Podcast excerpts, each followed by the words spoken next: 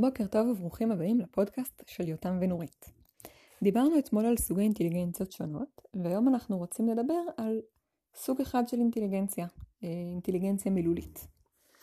מה זה אומר בכלל? אז דיבור הוא מאפשר לנו להבין אנשים אחרים, ולגרום לאחרים להבין אותנו.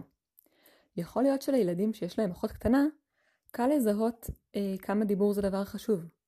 כשהייתה תינוקת ומשהו הפריע לה, היא בכתה וצרחה, עד שמישהו בא וניסה לנחש מה מפריע לה בעצם, ומשהו הסתדר.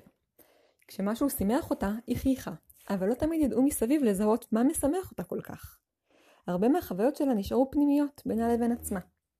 לאט לאט, ככל שהיא למדה מילים התינוקת הזאת, היה קל יותר לדבר איתה, להבין מה מפריע לה, וגם להכיר אותה. איזה שירים היא אוהבת, מה מפריע לה, מה חשוב לה, למשל לגלות שנעליים חדשות משמחות אותה מאוד ושהיא שמה לב מה בנות דודות שלה לובשות באירועים משפחתיים. אה, והיא מצידה גם מתחילה להכיר את האחים הגדולים שלה, להבין מה חשוב להם, כי היא מבינה יותר ויותר משמעות של מילים. היא יכולה גם לשאול למשל איפה הם נמצאים עכשיו, ולהראות התעניינות בשלומם.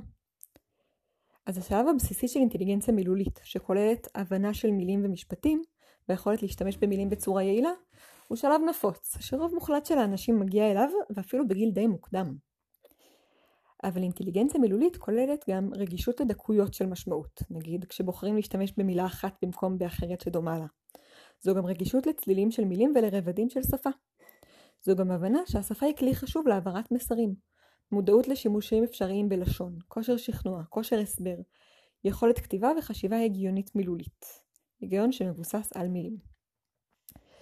נניח שאני רוצה שאנשים לא רק ידעו מה אני חושבת, אלא גם יחשבו כמוני.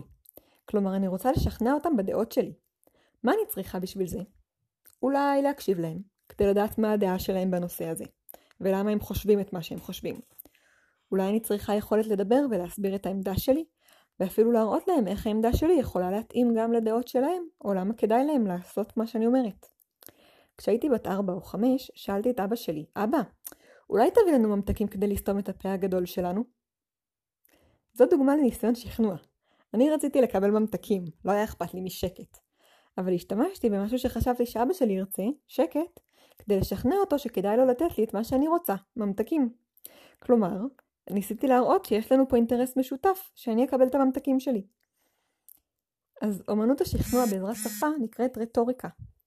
כנראה שלאנשים עם אינטליגנציה מילולית מפותחת, יהיה קל יותר לשכנע אחרים בעזרת שפה, אבל זו מיומנות שניתן בהחלט לפתח. אחת הדרכים המגניבות לפיתוח יכולות רטוריות היא מועדון ויכוחים. דיבייט הוא פעילות של ויכוח פורמלי בעל פה.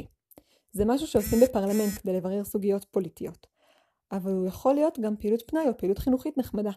זו בעצם תחרות שכנוע.